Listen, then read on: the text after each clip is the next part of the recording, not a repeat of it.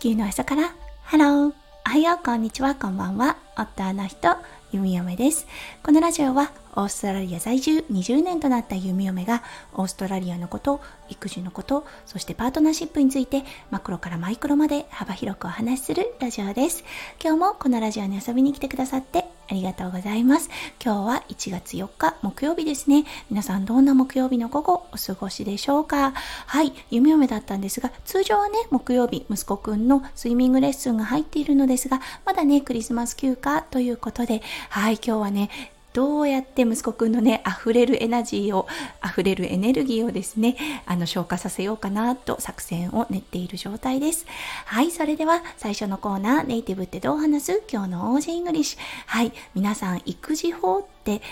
あると思います。星の数ほどありますよね。これ、英語で何というかご存知でしょうか？はい。英語ではこの育児法、parenting method というような表現がされます。日本では星の数ほどある育児法、そしてオーストラリアもたくさんのこのメソッドというものがあります。はい。どうしてもね、沼にはまりがちとはなるのですが、やはりね、あの、友達ネットワークであったり、コミュニティのネットワーク、うん、あの職場でのネットワーク等を使って、うん、自分に合ったものを選んでいるというような父さんお母さんがオーストラリアは多いかなと思います。はい、それでは今日のメインテーマに移りましょう。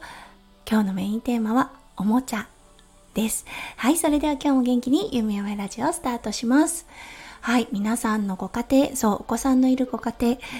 うん、あの本当におもちゃの数っていうのはどんどん増えていくものだと思います。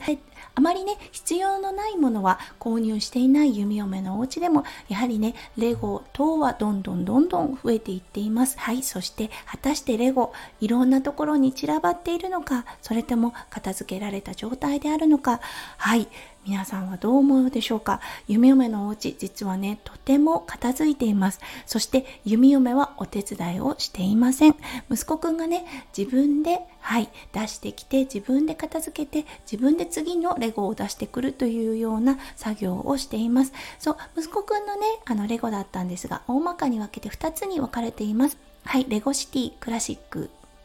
これがね、一つの分類にされています。そしてもう一つがレゴ忍者 GO の方ですね。はい。これをね、器用に分けます。そう、あの、ボックスももちろん違うんですが、うん、あのー、混ざらないようにちゃんと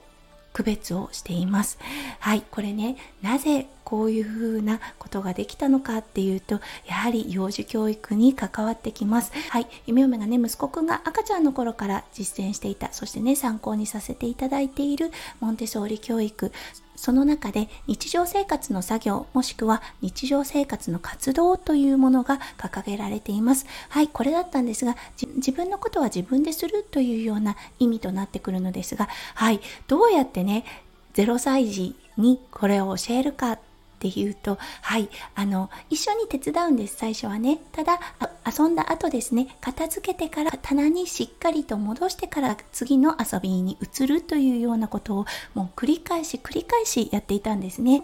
そう、そしてこれ何もおもちゃだけに限りません。はい、あの息子くんの手の届くところにほうき、モップ、そして雑巾というものを置いていました。はい。なのでね、息子くん何かこぼした時、自分でその雑巾の場所に行って、それを取って、はい、あの、拭いてっていうことをしています。そう。息子くんがまだね、1歳、2歳の頃、これはね、もう本当に意味のなしてない行為だったと思います。そう、あの、濡れたら拭く、うん、そうするものなんだみたいな感じで思っていたと思いますが今は濡れてしまったあこぼしてしまった拭かなければというような感情が出てきています。そうなので本当に早ければ早いほどいいと思います。弓嫁もね息子くんが赤ちゃんの頃からこれは参考にさせていただいていて本当に良かったなと思っています。そうなのでね息子くんの片付け力っていうのはものすごく高いです。ちゃんとあるべきところに戻してから次のことをするというようなね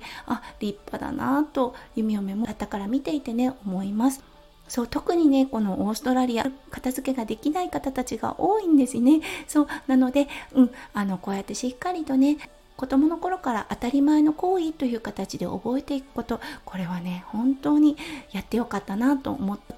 育児法の一つだと思いました。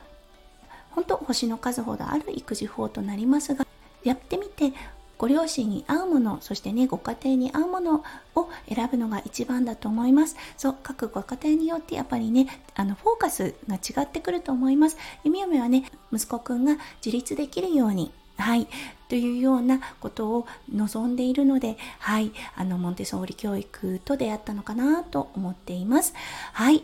それでは今日も最後まで聞いてくださって本当にありがとうございました。皆さんの一日がキラキラがいっぱいいっぱい詰まった素敵な素敵なものでありますよう、弓嫁心からお祈りいたしております。それではまた明日の配信でお会いしましょう。地球の朝からハロー、弓嫁ラジオ、弓嫁でした。じゃあね、バイバイ。